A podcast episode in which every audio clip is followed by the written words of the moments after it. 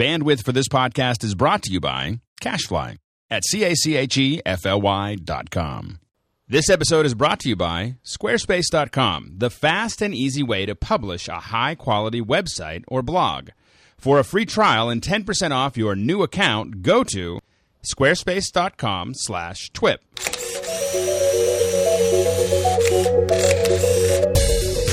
This week on TWIP, NAB, a quick roundup with Scott Bourne, myself, and Alex Lindsay, and we talk about sausage, whips, and latex. All that and more coming your way next on episode number 144 of This Week in Photography.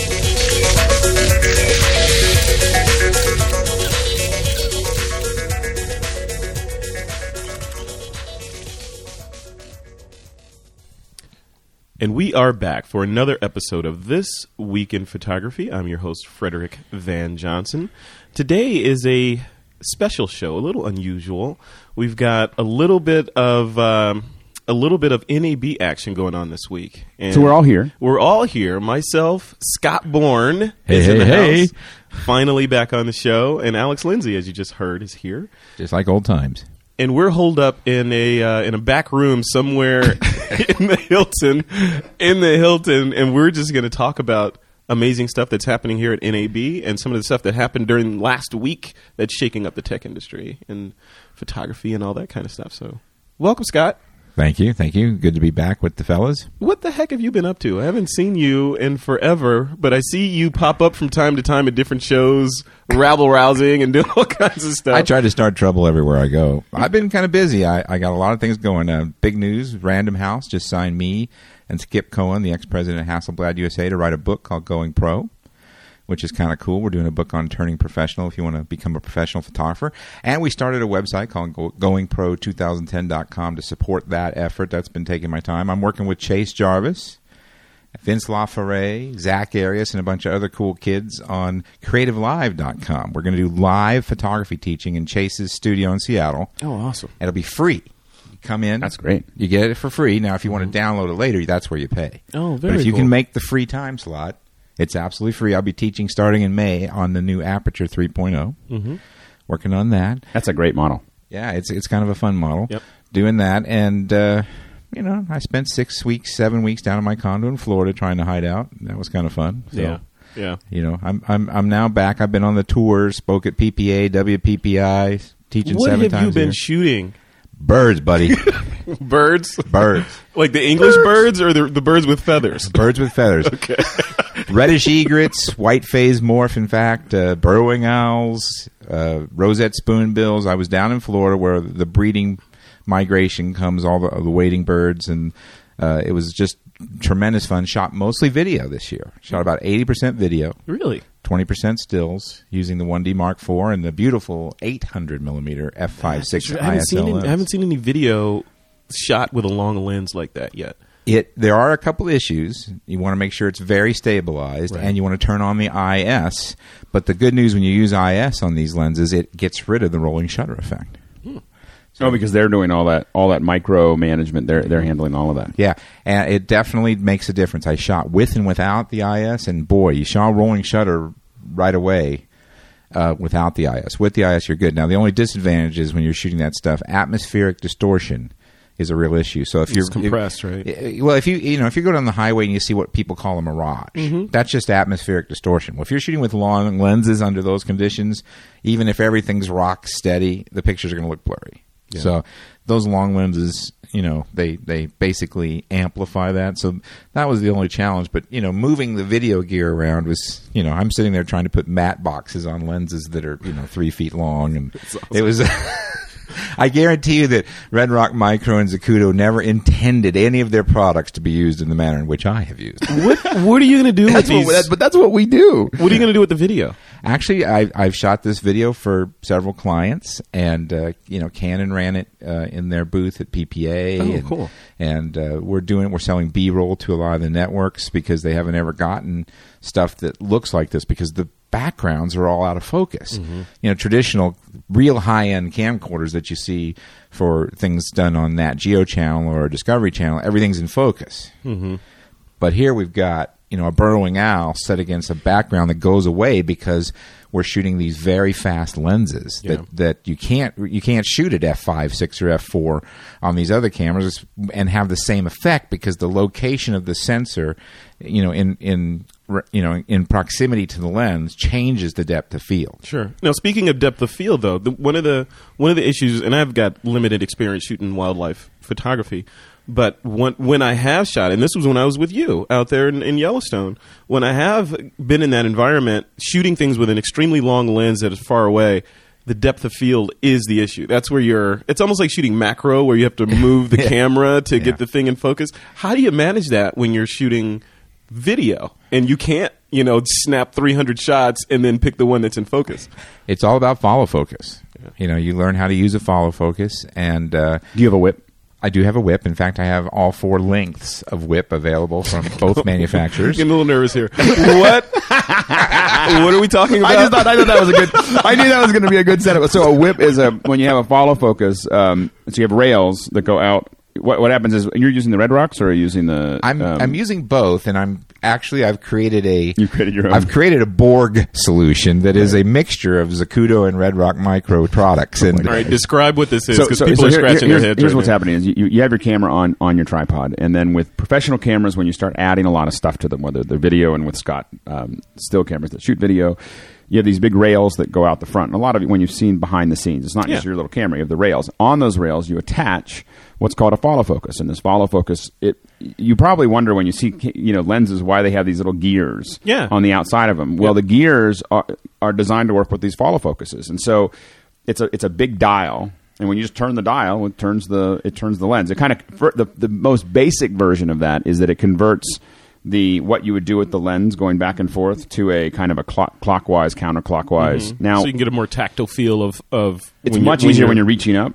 You're not grabbing onto the lens. You're able, and you don't grab onto the wrong thing. And you're able to turn it back and forth. Now, there's a couple things about the follow focus. Is usually what you have is a little white thing that you can use markers on, because when you do follow focus on film. The guy doing follow focus, he's not looking at the monitor. Mm-hmm. He literally he says, "What's your first mark? What's your second mark?" You know, for the cameraman or the person, and then he marks it on that little white, you know, on this little white thing, and then he just turns it from one to the other. Oh, that's okay. Now, cool. Sometimes you don't want the guy to be, you don't want the guy to be hanging onto your camera because you're doing, you're moving around or whatever, or you just don't want to be grabbing onto the mount when you want it to be really still. So they have a thing called a whip, and there's a little square input into the follow focus, and you just pop that whip in, and then it's just another dial. The dial just gets extended out this little flexi. Now, the thing that I'm surprised Scott doesn't have, because he's got four lengths of whip, is is they make. I just see Scott in patent leather with his whips. Focus. You know, clearly, you're not understanding this conversation. So I'm just taking it in a whole different direction. Now, what you really need, Scott, this is what everyone hates in the office now, is the quote is Alex walks in and he looks at something and he goes, "Now, what you really want?" You know, and then they just know there's going to be more work. So they have these remote follow focus. They demonstrated the brand new one from Red Rock Micro yesterday. Uh-huh. I'll have one ASAP. Yeah, those are some, and they're it's because your guy is 30 feet. You're 30 feet from the camera. Yeah, sitting there going like this, turning this little dial, and it's controlling the. So how does this translate to birds, though? I mean, if you can't really say, okay, you miss a lot of shots. I mean, but you miss a lot of shots shooting stills too, Fred. I mean, you know, when the reason I got into bird photography, it was one day I woke up and I said, I would like to do the hardest photography in the world. Well, that's bird photography. Because, you know, think of the birds you see in your life. They're not very trainable. You know, at least people, if they ignore you to somewhat, you can get them in the spot. You know, the birds go where they want to go. But, you know, we miss a lot, so we shoot. You know, we shoot.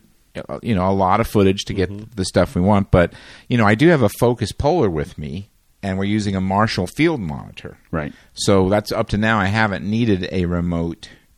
Follow focus because we have a Marshall monitor that's sitting on the side of the camera, and it uses I don't know how technical we want to get, Alex, but you know, it uses a thing called false colors to help you identify when the camera's in focus or not. So there's an assistant actually looking at what I'm looking at through the field monitor, mm-hmm. and then he's adjusting the follow focus as I move the camera to keep the bird in focus using either a red pattern to outline the contrast area that's in focus or false colors to show various color ranges. And when you get the needle in the right range, you know you've got things where you want. This is an excellent illustration of why it's not easy to jump into video. No, it's not. All this gear. I just see this production crew around you, like people with clipboards and clapboards and everything and long lenses and a little tiny bird. Yeah. Well, you know, and that's when I show people footage of like a burrowing owl, which is 4 inches tall, and I fill the frame with it, and I got a beautiful background. They go, yeah, that's nice. And you're like, you have no idea. That was what it took 18 to do that. Hours of production to get that 30 seconds, and they're like, yeah, that's nice. But here's the thing.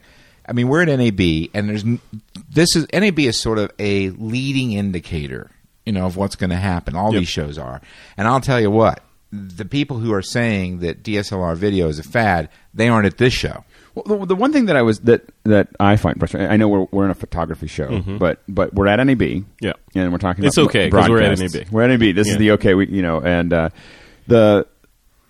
One of the things I'm amazed by is Canon. We have a Canon sitting right here, and they make these great HD cameras and everything else.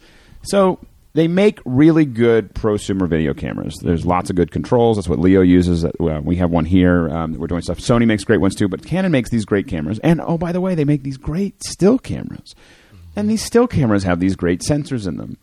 So we have great still camera that everyone uses, and then great video cameras with crappy little sensors, and you're like, so why don't you know? Like the guys, you guys are in the same building. Get your peanut butter and my chocolate. Yeah, well, exactly. I mean, it's just like, you know, it's you're just like, why can't they move? Every year now, since Canon came out with the 5D last year and this year, there's these rumors running up to the thing that Canon's going to finally move the 5D chip into the XL body.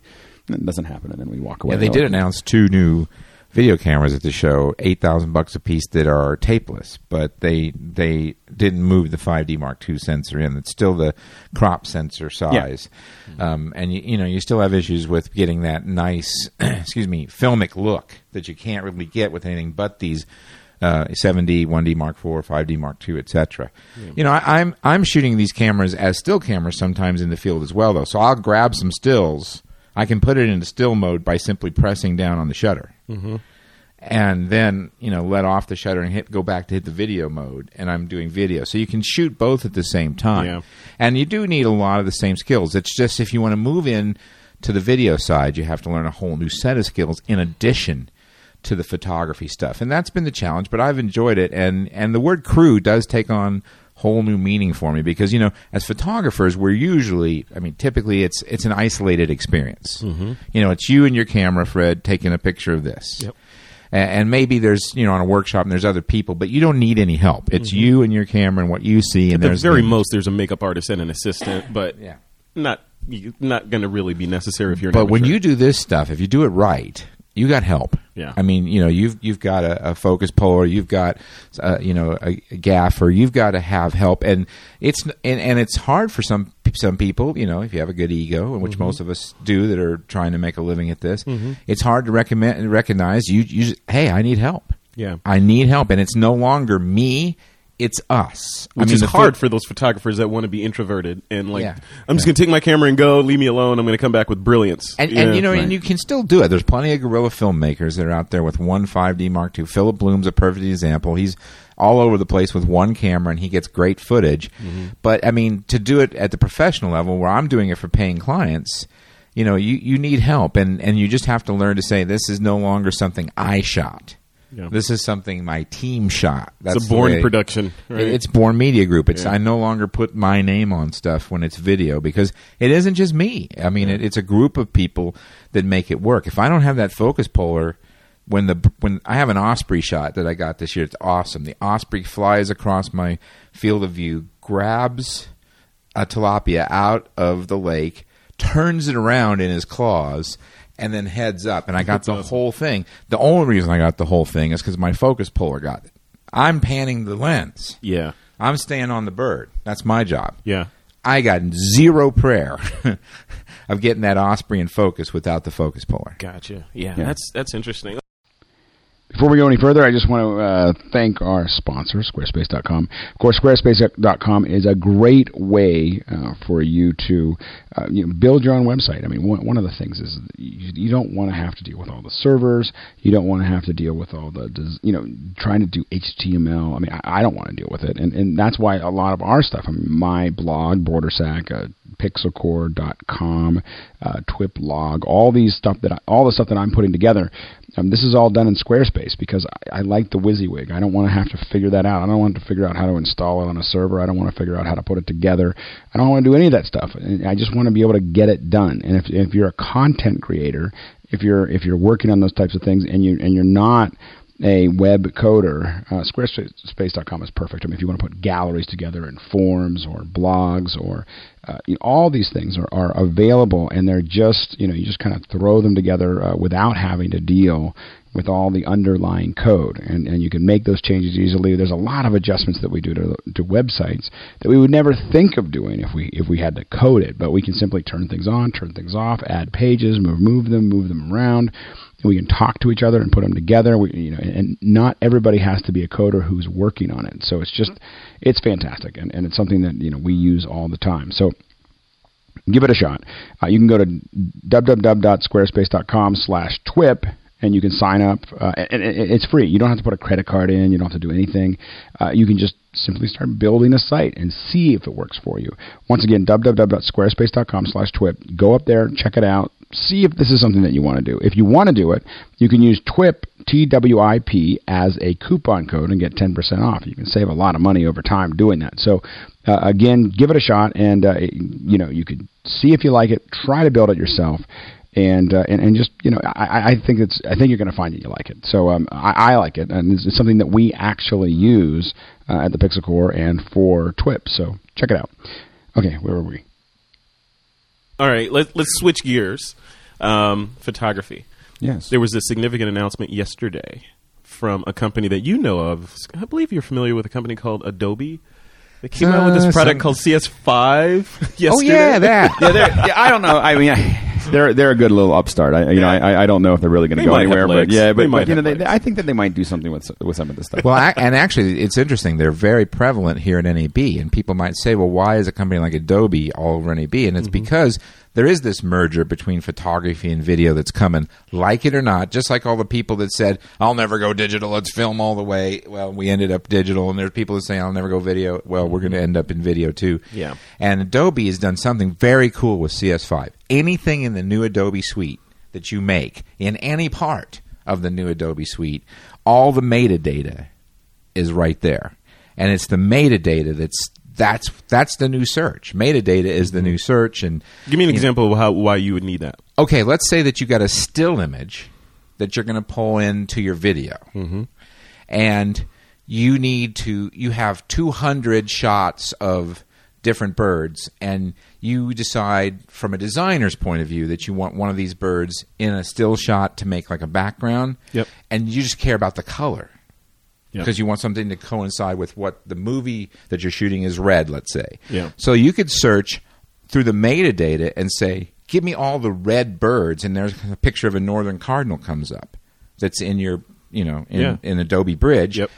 Because you could track that metadata, you can easily now go grab that cardinal and pull it in. And all the metadata translates no matter what you do to anything from one suite to the next. Well, and that's a big deal because what we've done in the past is you bring images into your video. So Adobe, of course, makes a lot of industry-leading After Effects and so on and so forth. Mm-hmm. And you bring all this stuff in from these other pieces. And what we've done in the past is we've given it up. Like we've given up the data. Every time you go out of one application into another, we don't have any history. Yeah. And in video, the way the metadata works is you have you can do transcription service, and that transcription that's connected to something in Premiere, when it gets brought into After Effects, it stays in After Effects, and you can search, when did he say blah blah blah blah blah. Yeah. So that's good in video. In stills, as Scott was saying, is that if I'm using those stills, I'm going to be pushing in on them like a Ken Burns in After Effects, or I'm going to be doing whatever.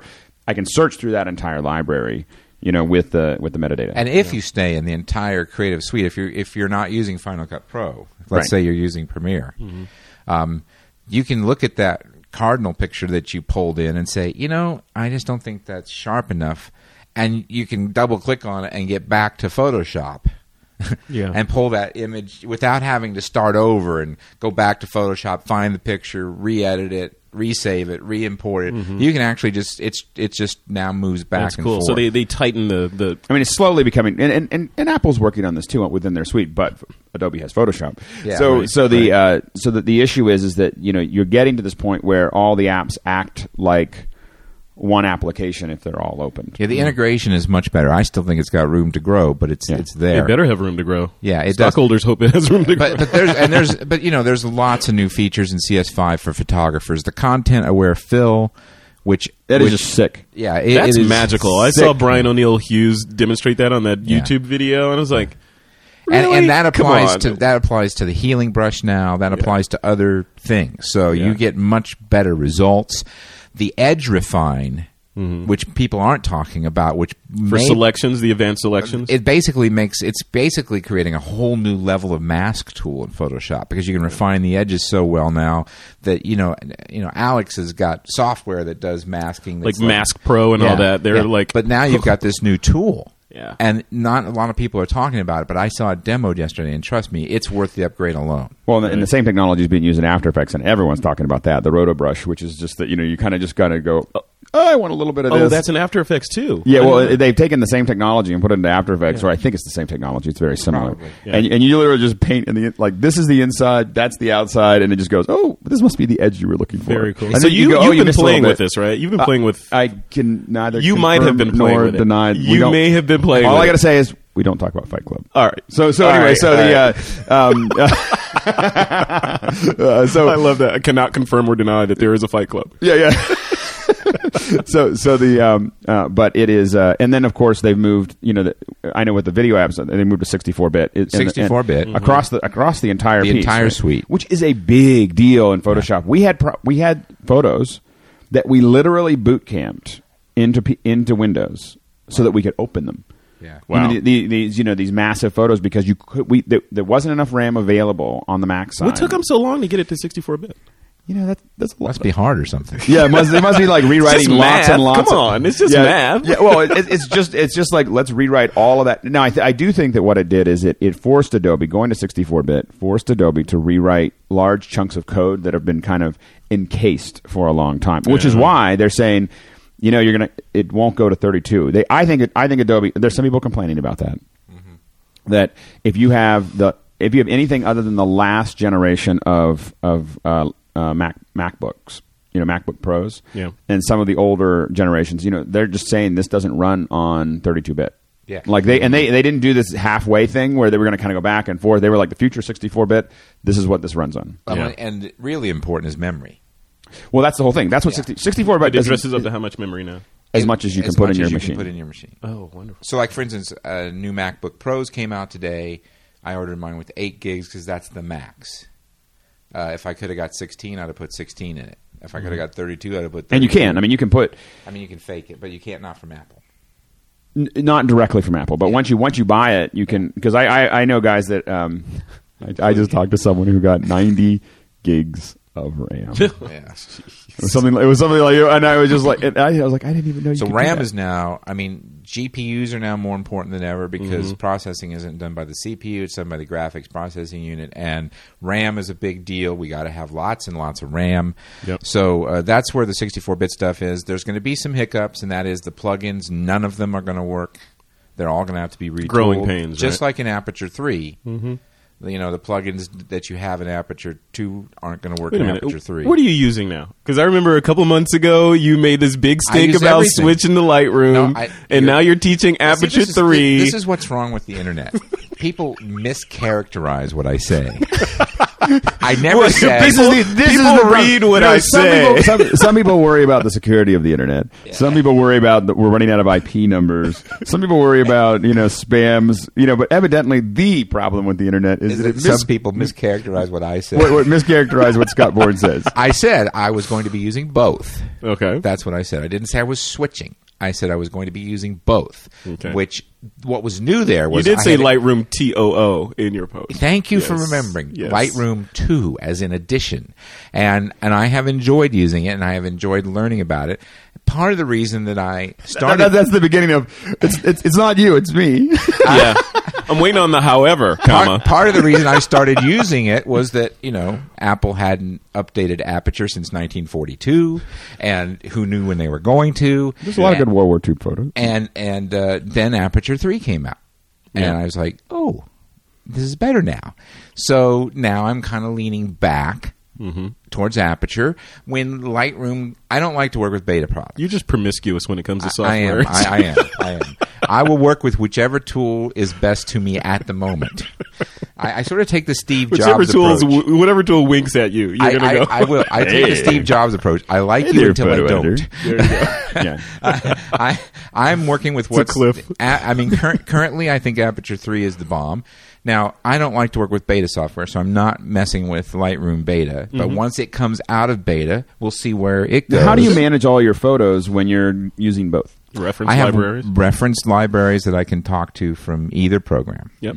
And each job that we do is in a managed library right now in Aperture, the new ones that we're using with Aperture 3. And then we simply dump those into a master library that can be referenced by Lightroom as well. Okay. But I'm saying we're heavily working on Aperture 3 right now. It's doing the things that we need done. For instance, we're able to work with video. Yeah. In Aperture 3, which is kind of a big deal. It is. And, I think we're seeing just the beginning of that. But it's going to get better and better and better. You think Aperture 3 beats Lightroom 2? Absolutely. Really? What's your favorite feature of Aperture 3? I don't have a favorite. There are too many. But the adjustment brushes is a big deal. Yeah. So it's, it's basically like the equivalent of layers. Mm-hmm. You've got curves now. Mm-hmm. And not just curves.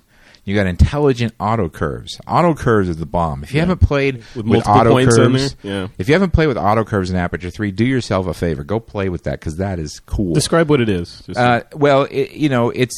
allows you to either based on the luminance or the RGB to go in and get a curves profile that Aperture thinks is best, and almost every time it'll be better than you. At guessing what's best, and make the picture look really good. And give you a good starting point. Give you a really good starting point. And, I was always able to get the equivalent of curves out of the old Aperture because I knew how to do it. Not very many people did. It's just much easier now. But the adjustment brushes and the presets, like we could get presets in Lightroom. When I first started seeing presets in Lightroom, I was like, oh boy. Mm-hmm. It was winking at you. It was winking at me. But now we got them in Aperture. Yeah. The ability to do, the video is a big deal. To look at, to scrub through the video clips that I port. Because it's all coming in on the same audio, that unified, right?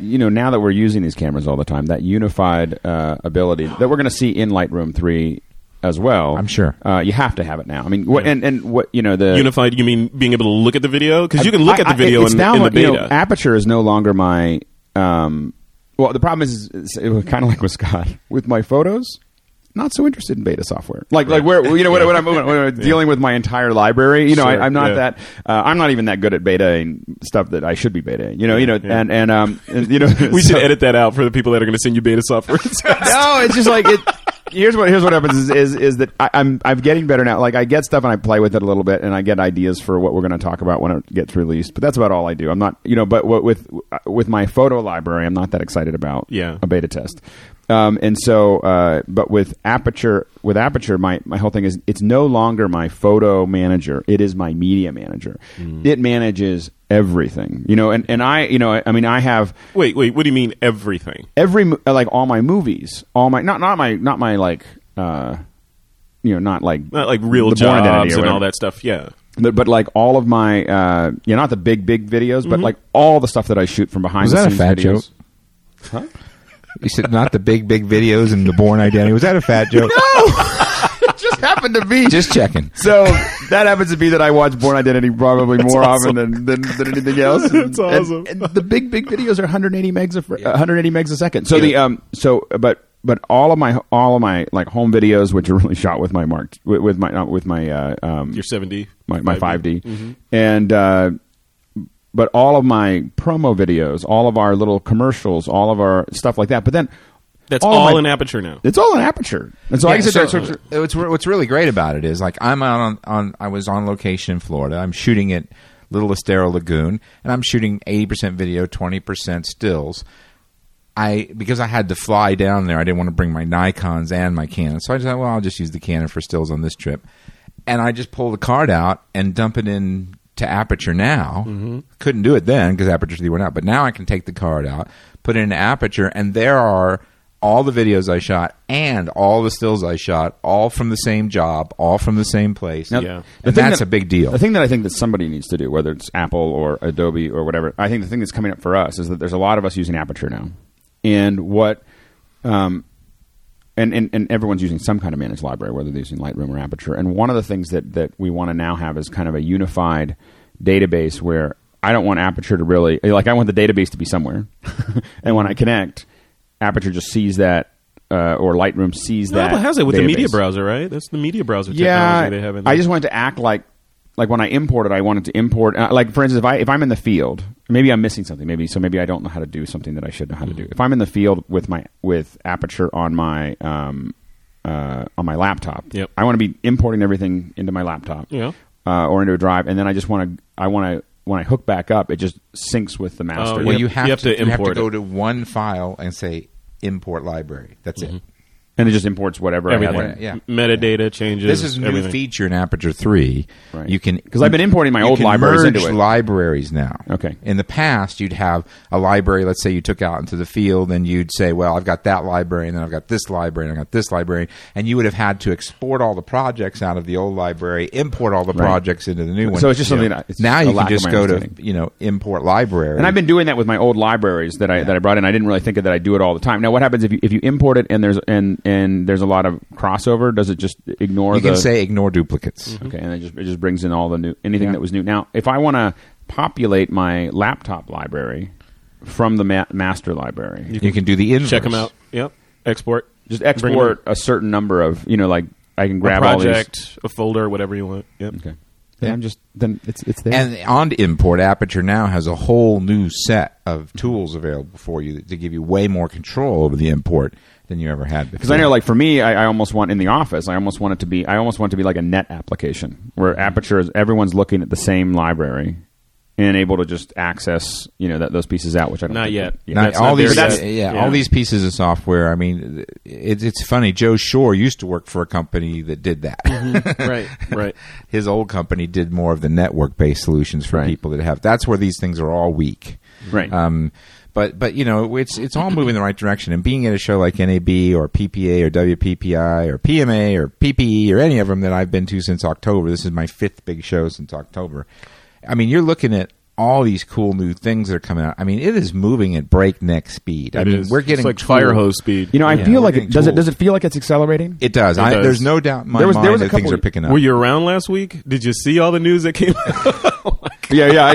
I didn't realize how much of a difference it would be because I registered as press this week for this. Yep. And PMA because I didn't realize. Oh yeah, I'm going to get an email every 45 seconds from every vendor talking about what they're releasing. More than 85,000 people registered for the exhibition. Well, and I have to admit, NAB got to a point. There were two or three years ago, I got to the point where I don't know if I'm going to come to NAB every year. I think I'm going to start going every other year because it's not moving fast enough. There's nothing new. And now it's just like, it's back. And I didn't come last year because I calculated the year before what I got for speaking fees. I spend 242 times more than that on the floor, so it wasn't a good trade-off.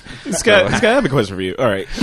So bringing it back, you're the guy that has expertise in Lightroom 2.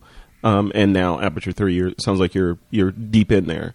One of the questions that I get a lot from people is, it seems like the consensus is Adobe are the masters at algorithms with regard to like raw processing and all that. And they can nail it down to the whatever. And their raw processing is superior to anything else. Then on the Apple side, they're brilliant at everything else in terms of UI and management and all this stuff.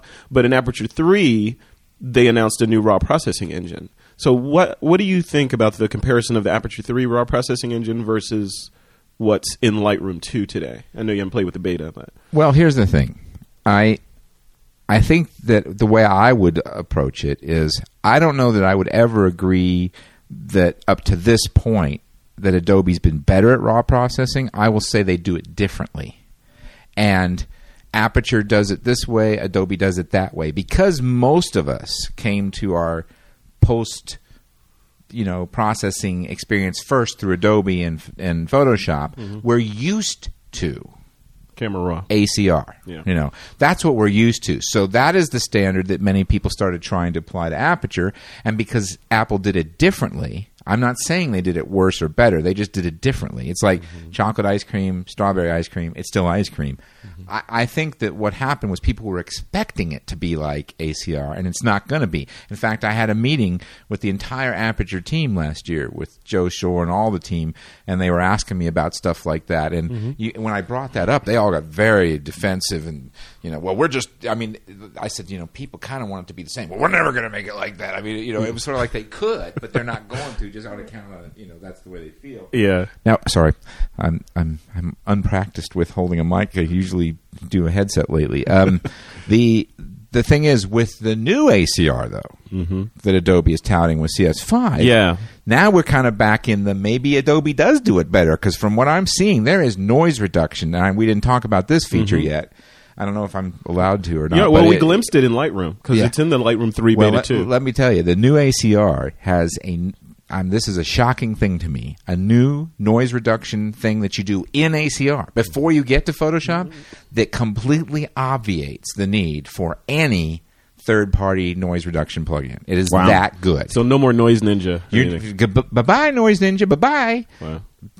Nick Define. Bye-bye. Yeah. Don't need them. And that's now. So we got a jockeying of positions. So then, So now you right. So say you decide that you're going to have an Aperture 3 workflow. Everything's in Aperture, but you have this shot that's just.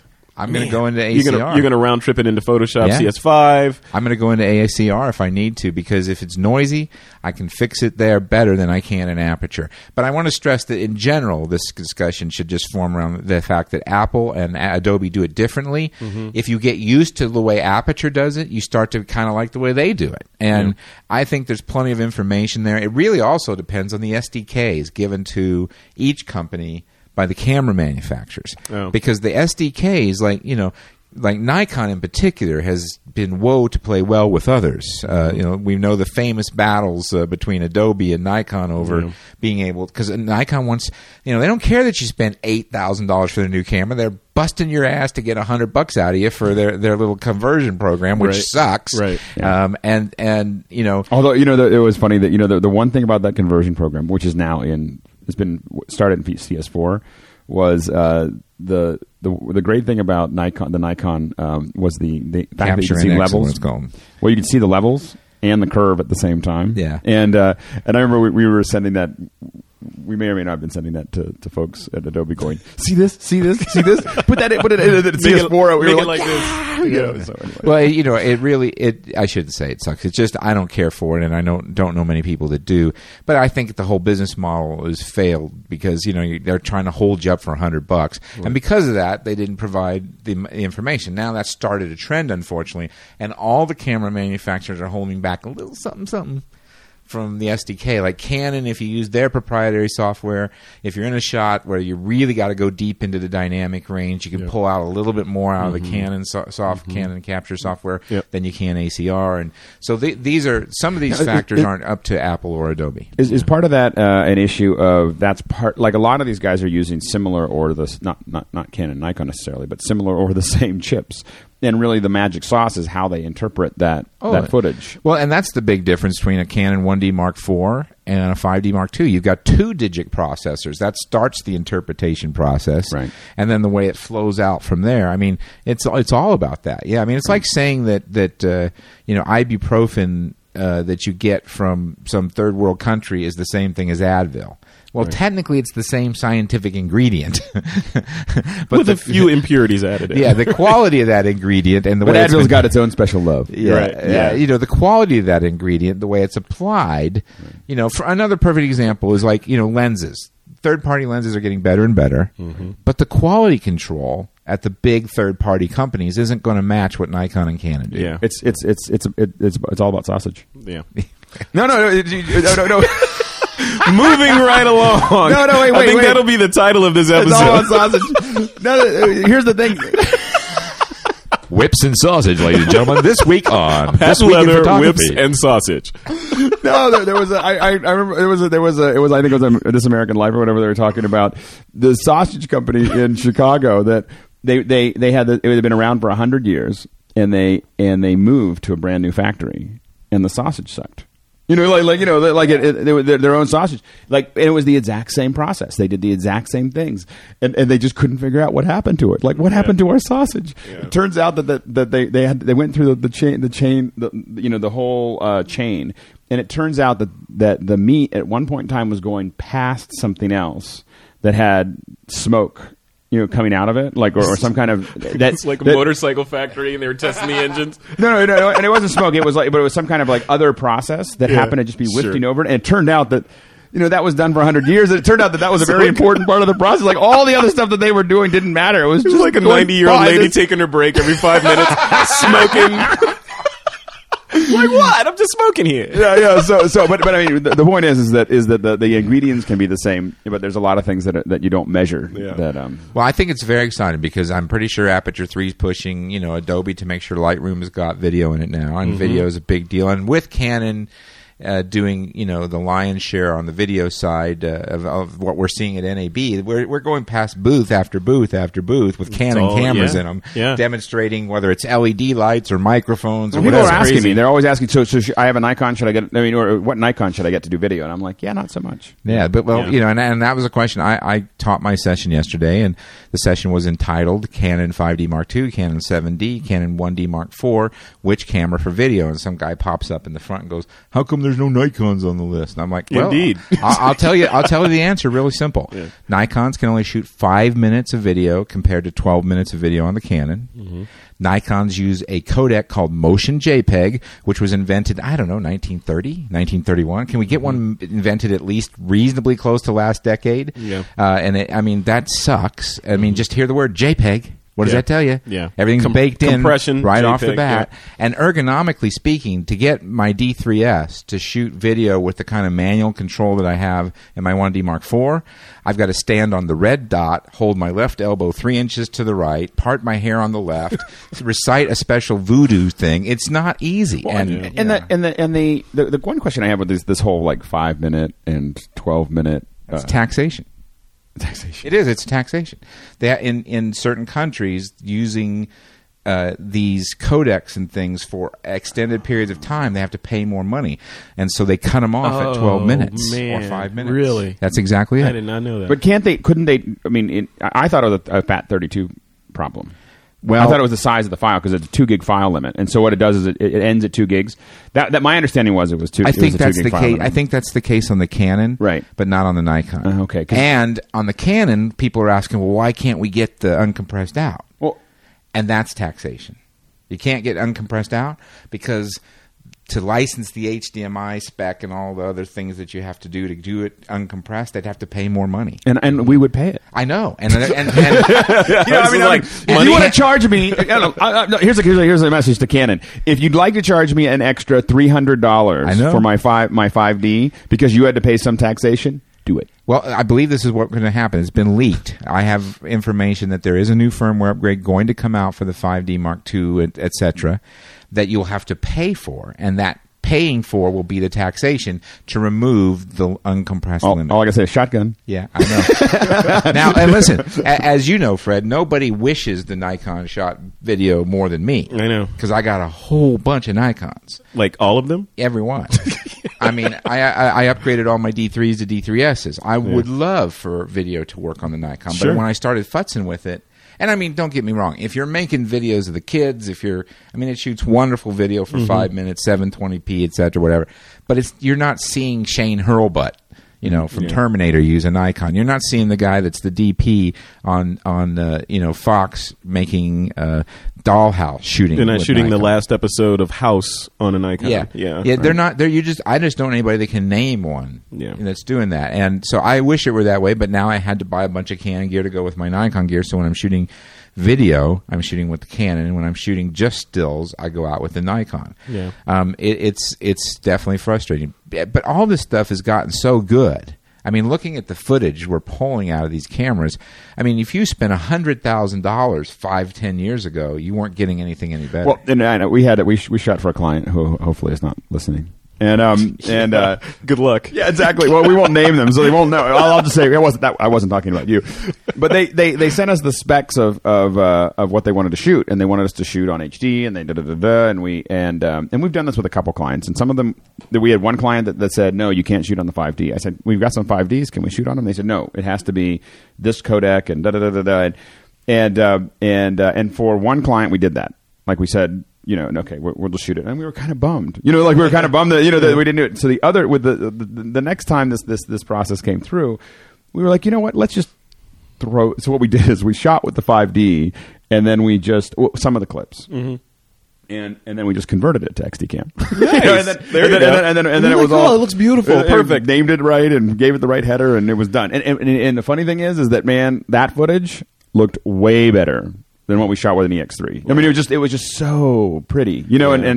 And we were just like, yeah. So Scott Bourne, again, with some of the news that came out last week, there's a new device out there, which I'm wondering if you have one yet from Apple. It's called the iPad. Of course, I have one. Have you heard of it? You have at least one. He has one. All of them. Yeah, but okay. Here's some advice. So I sent out a tweet yesterday asking. You know, if you had $699 laying around and you didn't have CS5 or an iPad, which one should you get? In your opinion, if the audience is going to buy one, if they're not you, Scott. I reject the entire notion. If they're going to buy one or the other, which one should they get? You know, I don't know. It depends on their situation. Maybe they can live with Photoshop Elements and get the iPad that says 32 gig. I don't know. I mean, I'll tell you this. It is a big deal because with the iPad, you can do one thing that I've always wanted to do that I couldn't do. I can hand you my photograph, Fred. Yeah. You know, I can show it to you on my big Apple 30-inch cinema display, and it's nice. Mm-hmm. But there is a different dynamic, and I've seen it already since I got the iPad. I've actually witnessed it. When I hand you the photograph, it's like the old days. When I hand you an 8x10 or mm-hmm. a book with my portfolio, people's eyes light up. They connect with it in a different way. And I've been selling a lot of work as a result of it, handing the portfolio to people. And then there's new publishing options, two big ones. One we've already got, which is if you go to the App Store, and I hope everybody does, and look for the wonderful application called Avian Wallpaper by Bourne Media Group. I didn't know you had an app out there. You been? Who you think you talking to, Fred? I mean, you know. For a second there, Scott Bourne turned into Gary Coleman. Yeah, it was amazing. What are you talking about?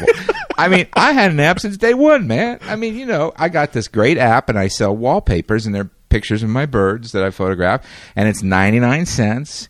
And it's selling really well, and it's a new way to market your work. I license the ability to use my pictures, any choice of 15 images, as wallpaper on the iPad. Are you doing in-app purchases? So people, as you shoot new things, they just show up in the app and people can buy them there? That would be good. I haven't got that. We're not like, that sophisticated. Good idea. And the next thing that I think is going to be really big is when Apple opens up the iBook store to independent publishing, mm-hmm. the people we've known all our careers who've said, I just want to do a photo book, but they couldn't get the juice to do it. Yeah. They couldn't get Random House to sign them or whatever. Mm-hmm. You can make your own photo book, and you've got this democratization process going on where if you've got an audience of 200 or 300 followers on Twitter and people that really like your work, those people are enough. And this gets into the whole the whole thing of needing to have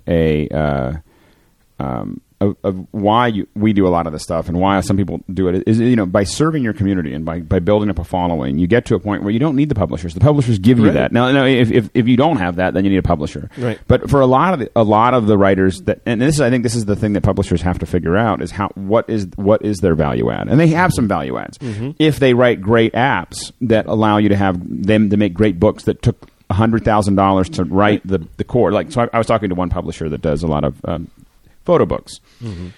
And their issue is they said the iBook format is not really great for photo books. EPUB, you know, the EPUB format. Mm-hmm. What they're using for the iBooks is not that great for that. So they said what we're looking at doing is the company is going to write 2 or 3 versions of a core application that you could, that they can do their photo books with. And that's going to cost a lot of money. They're going to engineer it so it's gorgeous and it's easy and it looks great and it acts right. And he goes, and then all of our authors will be able to use that platform. And you'll buy the book as an application. I like that, but what's this? Why would a public, like, say if it's a new guy, right? Somebody just coming in and they want to get their stuff out and they're like, I want to work with XYZ publisher, so I'm going to put my stuff into their app. Great.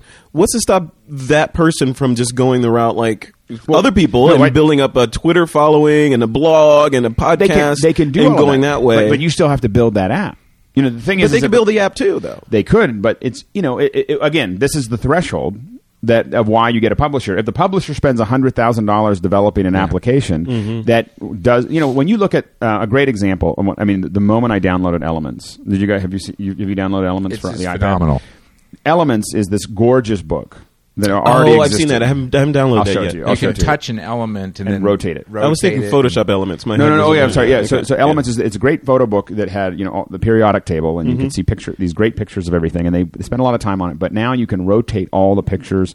You can, you know, it's just so interactive. Sounds like Star Trek. It's the best example of where the iPad's going that we've seen in terms of, and even that program is just scratching the surface. Oh, yeah. When you get now, I mean, keep in mind the third-party developers, of which there are tens of thousands, are now going into this thing, and they've had it a week. Now they're looking at it another week, and there's going to be a bunch of cool stuff. I do think what will happen is your mainstream publishers, like a Peach Pit, like a Random House, will develop some apps for these things. But I also think, you know, Joe Blow, you know, Publishing over here will build some of these engines as well, and it'll be up to the market. And I think when you look at, there's companies that make photo books. Yeah, you know, why don't they go into developing Blurb and people like that? If they invest, what if they license a photo book application that then you can plug all your stuff into? It's $9.99 in the App Store, and they get a buck. That's what I was going to say. Yeah. You know, that seems like the logical next move for a Blurb or someone like that, Lulu, to do that. They're already doing self-publishing. Why not just extend their model out to? And if you're making wedding albums, I mean, there's got to be an application. I mean, someone's got to build an application. Well, you could deliver a whole wedding album on an iPad. And let me tell you, I'm already consulting with some wedding studios on delivering their portfolio to the brides. Now, these are very high-end studios where the weddings are in the $50,000 and up category, but their prospects are getting an iPad free. Yeah, they're handing $500. Yeah, because there's a $50,000 wedding on the uptake. So they're only meeting people at the country club. They're not just standing out on the street corner at the bridal fair giving them to everybody that walks up. But the serious prospects, they're getting a portfolio on the iPad that's dialed in. So when they hand them the iPad, there's the portfolio. Now, you can't tell me that's not going to impress. That's compelling. That's compelling. Well, some photographers like Sarah France has been doing delivery of wedding albums, or at least a slideshow, on iPods. I think she might have been the pioneer of that, delivering them on iPods. This is just a natural evolution of that. Right? Yeah, this is changing everything. And, you know, the funny thing is, the people who hate anything Apple or hate the iPad because it's so-called hyped or whatever, they can sit and hate all they want, but I'm already making money from selling pictures on the iPad. And their hate isn't stopping it. Wonderful. You know, I'm still cashing those checks. Yeah. And it's a new outlet for my imagery that didn't exist until the day the iPad hit. It was awesome. What do you guys think? I know this is a touchy subject, but I'm going to go there anyway. And they're like, oh no, here it comes. He's like, what do you think? Vanilla? No. What do you think of all this controversy of Apple v. everybody? So we've got Apple v. Google. We've got Apple v. Adobe with the Flash stuff. Is there any merit to that, or is it just them protecting their business interests? Here's the thing. I talked to an engineer about it, not an Apple engineer, but I talked to a software engineer about what's really behind the whole, because the current hubbub, and we're going to be talking about it on Mac Break, I'm sure, today. But the Flash thing, right? Is the Flash thing that Apple's basically said if you have a third-party compiler, you know, you can't put it into it. Now, what an engineer told me was that it is actually an issue with the multitasking. Is that Apple has to have you, if you don't compile it with their code, it's set up because not only does it make it easy for you, it's designed to make it easy for you, but it also puts the back ends they need into it to quit your app, move your app around, do whatever it needs to do on the iPhone. And they're partially concerned that he thinks that they're partially concerned. As I said, this isn't an Apple person. They won't run as well on your iPad or iPhone. And that's one thing. And people go, oh, and the consumer won't know which one is which. They'll see all these applications, because it'll be a deluge. This deluge of Flash apps. Yeah. And you'll see all these applications that are going in there, and you won't know which one's a Flash app and which one's an Apple app, and you'll just go, well, so these apps suck. That lowers your interest in buying it. But the other big issue is that Apple is doing a ton of stuff with iPhone 4 that does all this multitasking, so it can run in the background and everything else, and they won't be able to basically dial down your app, or they're not guaranteed to be able to dial down your app. It's about control. If make sure that it's not eating power, and it's giving up the memory and doing all the things it's supposed to do in the background. That's not going to be doable, or they can't guarantee it. And that's what they're concerned about. I feel about it the way I feel about allowing cell phones on airplanes. I don't want your cell phone on an airplane, because you're going to scream at your girlfriend all the way to L.A. when I'm next to you. And I don't want Flash on any of these devices, because every time I encounter Flash, it's slow. It's got a lot of overhead. I've got to listen to god-awful music and whatever else that goes with it. I don't care. Even if Apple's reason is just to go, it doesn't matter to me, because I don't personally think Flash is a great product. It's slow. It's got a lot of overhead, and it does institute all these issues.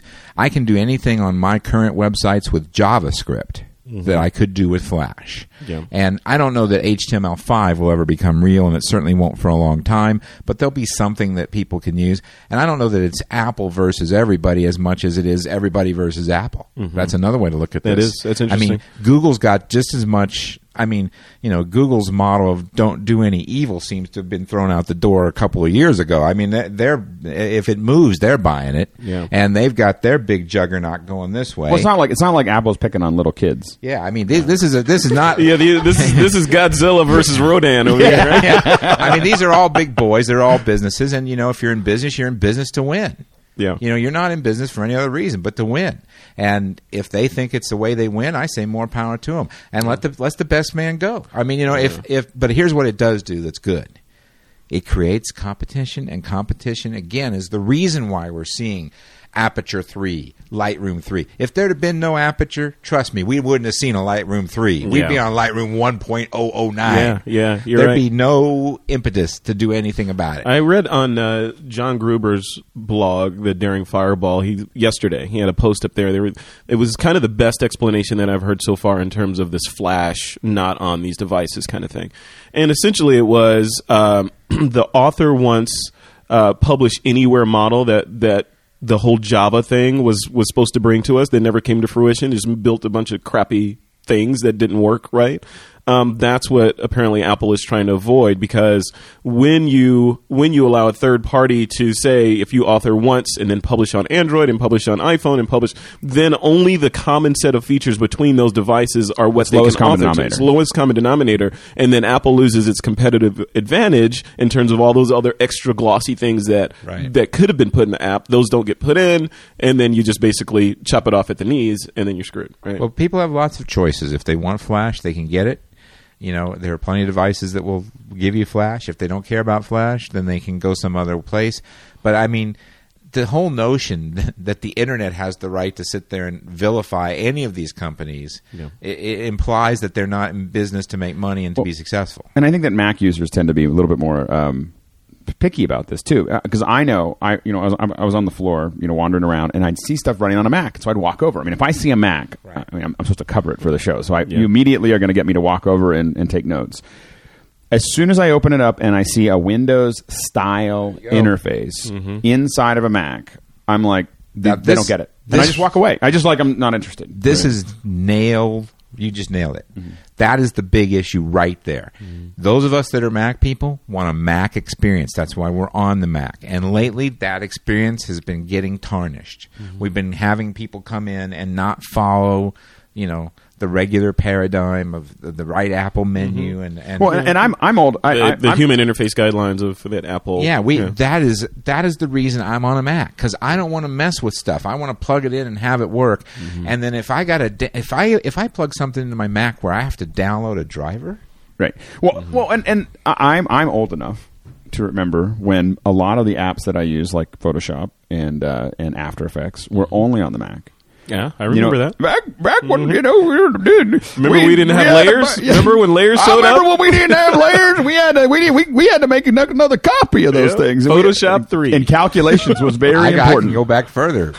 Command prompt. Yeah, yeah. I remember I had to smack two rocks together to get it. But you watch these one after another as they added windows. And then they wanted to unify their, Photoshop has never been as good. I mean, it's been good with features, but the thing is something really felt like it was a Mac.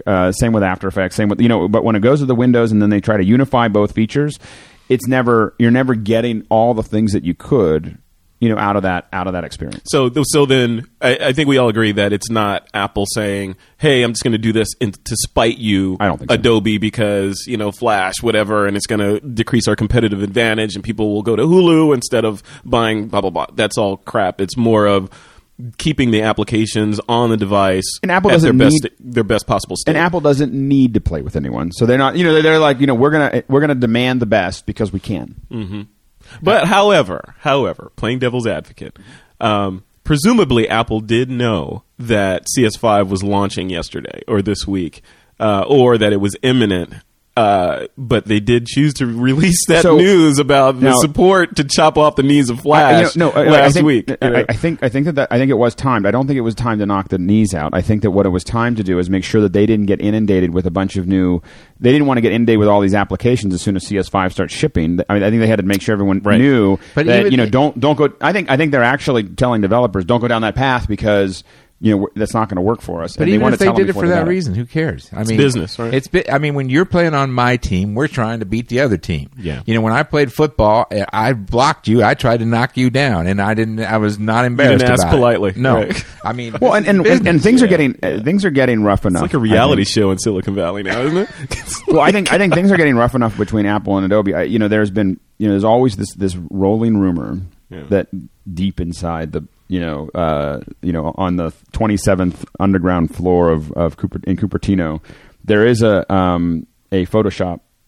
Like there's like a real an Apple Photoshop that they won't release. It's behind a safe, it's in a glowing room. It's like with gloves right now. It's like the team looks over at Steve and goes, "So do we push the red button?" Please, Steve, can we launch it now, please? And it's all the rumor has always been. That there is an app that because Apple doesn't want to have happen what happened with Office and what happened with and to be honest, it was connected to Adobe when Macromedia threatened to take the director off and there was this was in the 90s. And so it put Apple in a bind, and so there was a whole we build all our own tools so that we don't have to ever be beholden to anyone, And that's why Pages exist and Numbers exist and everything else is so that they don't have to be beholden to Microsoft. So, but the idea was, we're not going to pull that trigger because we don't want to create a war with Adobe. Well, they're getting pretty close to war. The missiles are all now starting to get pointed towards each other. And if they pull that, it's going to be. I'll be honest.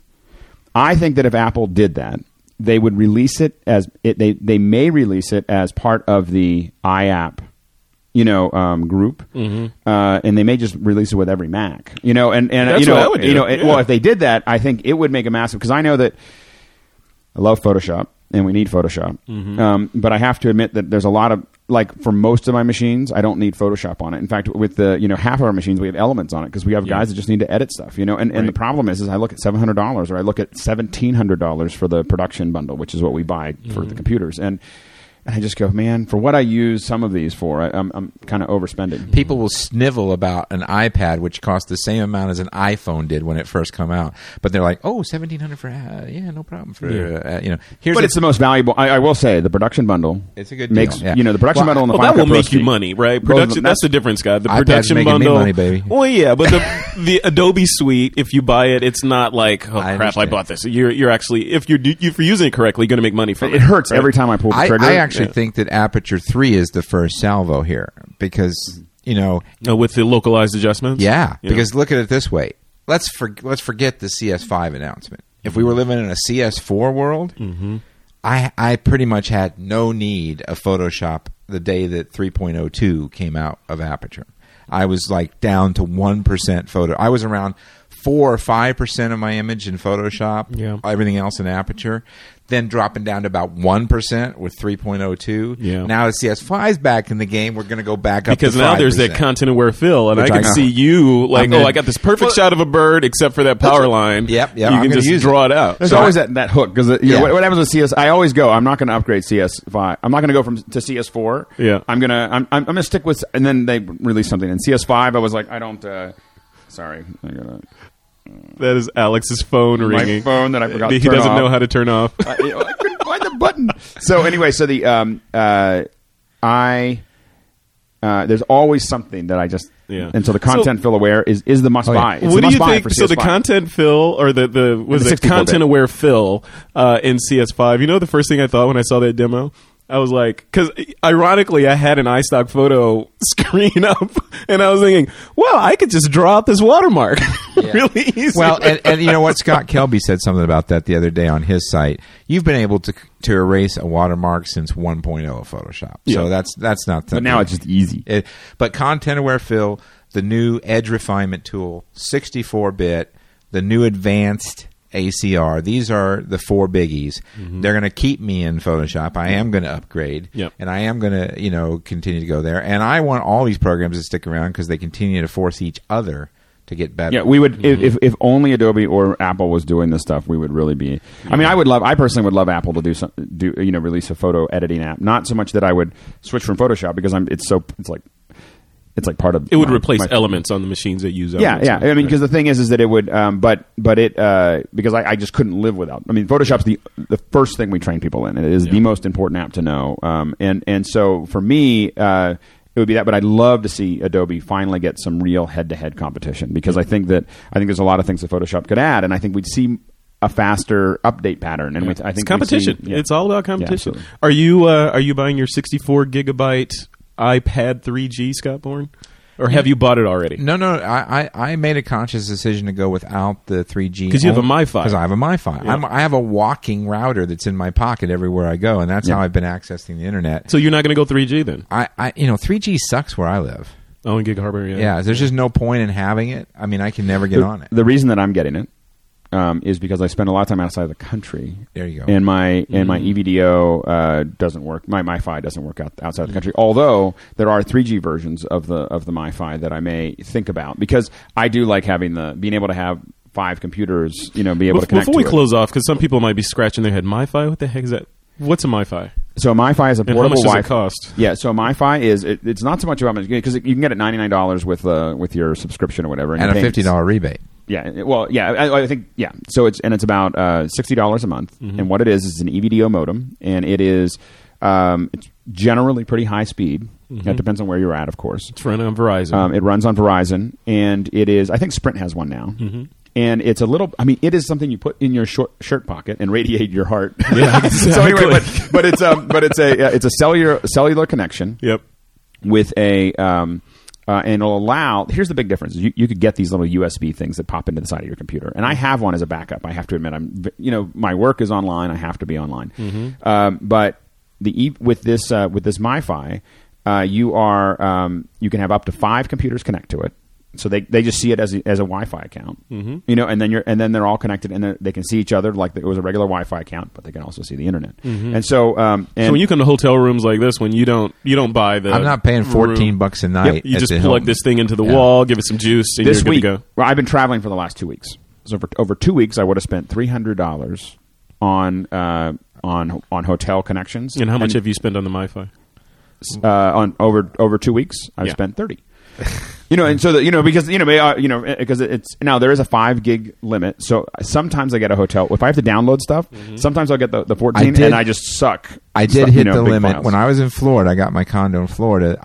Apparently without knowing it, I got the condo, and then people said, "Oh yeah, we'll have DSL hooked up for you in about 3 months." Yeah. I mean, there's a 3-month wait to get DSL, so I ended up using the MiFi for 6.5 weeks, and I did hit the limit and had to pay. Right. Yeah. But except for that, it's been great. And I look at $30 of a month now of that being underwritten because I don't have to pay the $30 a month for the AT&T connection. And you're on the Verizon one as well? Yeah. I have the Verizon MiFi, and I carry it in my shirt pocket most of the time, and I'm like a walking router. Yeah. I mean, I'm like, connect to me. Yeah. Yeah. I would imagine you probably have advertising on yours. So instead of just seeing the network name, it's like www.scottbourne.com. You know, I got to make money somehow. Yeah, I've been thinking. So I've actually I started. Here's a little marketing. Yeah.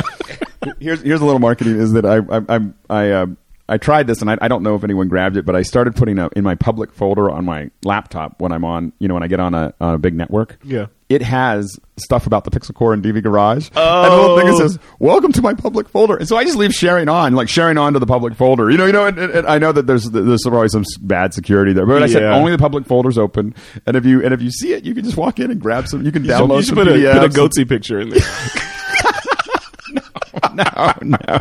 Do not Google Goatee, whatever you do. I think that MiFi is going to improve. It's already very good. It's already very fast. Fast enough to even do, a little bit of video sometimes. Yeah. Depending on how good the cellular connection is.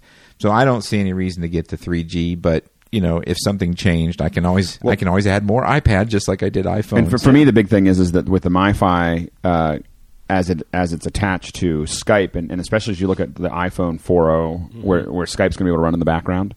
To me, my iPad with headsets, I'm not going to hold the. I did see someone do that. They were talking on Skype. I saw that. That was ridiculous. And so you can do it, but with Skype specifically, I really see myself less interested.